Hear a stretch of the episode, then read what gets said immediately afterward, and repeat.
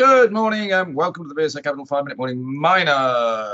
It's 1st of March. It's St. David's Day. Start of spring. Doesn't feel like it outside. It's raining a bit. Bit of a wet ride in on the bicycle today. There's a tube strike, so just as well I do cycle. What about you, Paul? What are you doing? Are you staying at home or are you going to manage to come in somehow? No, I'll come in. My overground line is operating with good service, it says, so I'll come in. It's also... Pancake Tuesday, Shrove Tuesday, so I'm looking forward to the pancakes tonight. Very good. I will be actually on the M4 and the M5 tonight, heading down to Cornwall, as with Ollie, because obviously we're doing a little bit of a tour of a load of the Cornish mining projects. Tomorrow is Cornish Lithium and British Lithium. So there we go. Anyway, news today. Obviously, it's still all about the war in Ukraine, which is becoming pretty... awful, frankly, and it's obviously going to change the way the world thinks about Russia, certainly. I don't think we'll be doing business with Russia for a long, long time now, which is going to change the shape of the mining industry. But Paul, what do you want to talk about this morning? Well, that being said, and given the sharp fall in the share price of Polymetal over the last couple of days, it's too bad because they put out a real nice update on reserve and resources statement here. They've recalculated the reserves and resources to a $1,500 an ounce gold price and a $20 an ounce silver price. So reserves are up by 7% or 2 million ounces year on year to 30 million ounces gold equivalent. And they've also said that the average grade of their ore reserves year on year is down by 7% to be at 3.5 grams per ton gold equivalent overall.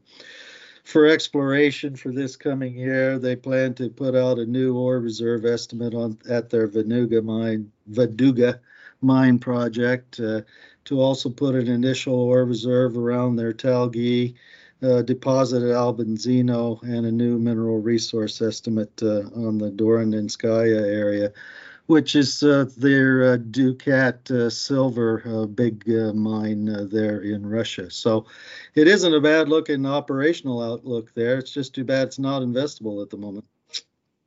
Unfortunately, I think it'd be fair to say that probably no Russian stock is investable now. You don't want to have a nice portfolio of be acting for a load of Russian stocks because it's all going to go away from you. I think there is one broker out there that has rather a large proportion of Russian stocks, but there you go. What else, Paul? We had a statement out here from Hochschild Mining, which is a London-listed Latin American base metal producer, but this is about their SNP gold mine joint venture in BC with TSX-listed Skeena Resources. That's a big resource upgrade there for the past producing underground mine at SNP. And it now comes in with a 3 gram cutoff grade estimate at indicated 2.5 million tons at 10.5 grams gold and inferred resources of 2.2 million tons at 10.3 grams gold per ton. So for a combined 1.5 million ounces at over 10 grams, that's definitely a mineable deposit. So they've got 10,000 meters of new drilling that they'll put in for extensions and infill drilling as part of a PFS study that they now have underway. It's not a question whether it'll be economic or not, and it will be. It's just a question now how they design it.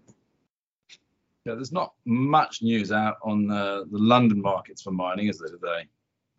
Well, like I say, Hochschild was London listed. Polymetal is London listed. Oh, we also had a bit of news out, for instance, from Beowulf Mining, which is the outfit that has the Kallak iron deposit up in Scandinavia, but also does base metal exploration in the Balkans. And they said that they put another 200,000 pounds in working capital into their exploration subsidiary, Vardar Minerals, there in the Balkans. And as a result, they've taken control of that now, holding over 51% of that firm now.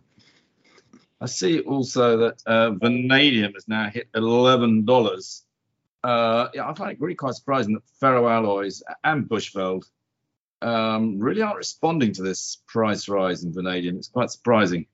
I don't think it's necessarily a long-term uplift, but that is, it's had quite a move, and equity prices aren't following. So maybe one for investors to look into. And that would be correct, but just remember too that the more expensive vanadium becomes, the more problematic it becomes on the economics in the short run for CapEx for vanadium redox batteries. So you would hope that there is some restraint, I guess, but some predictability on long-term pricing around vanadium as we go forward for the benefit of the battery sector, I would say. I think you're correct there, Paul. I noticed also that, and long overdue, but Camel Central Asia Metals is having a bit of a run today, actually up 9.5. But obviously it has come back a long way. I mean, it was trading up in the sort of 260s, 280s this time last year. Now trading at 218, but probably quite correctly having a bit of a bounce there. I think that's about all, isn't it, Paul? Yes, pretty much so, I would say, for today. All right, I will probably speak to you from Cornwall tomorrow. Very good. Well, I'm on holiday next 2 days. You got Ollie. Well, Ollie will be driving to Cornwall, but we'll sort something out. All right, very good. Thanks. Very good.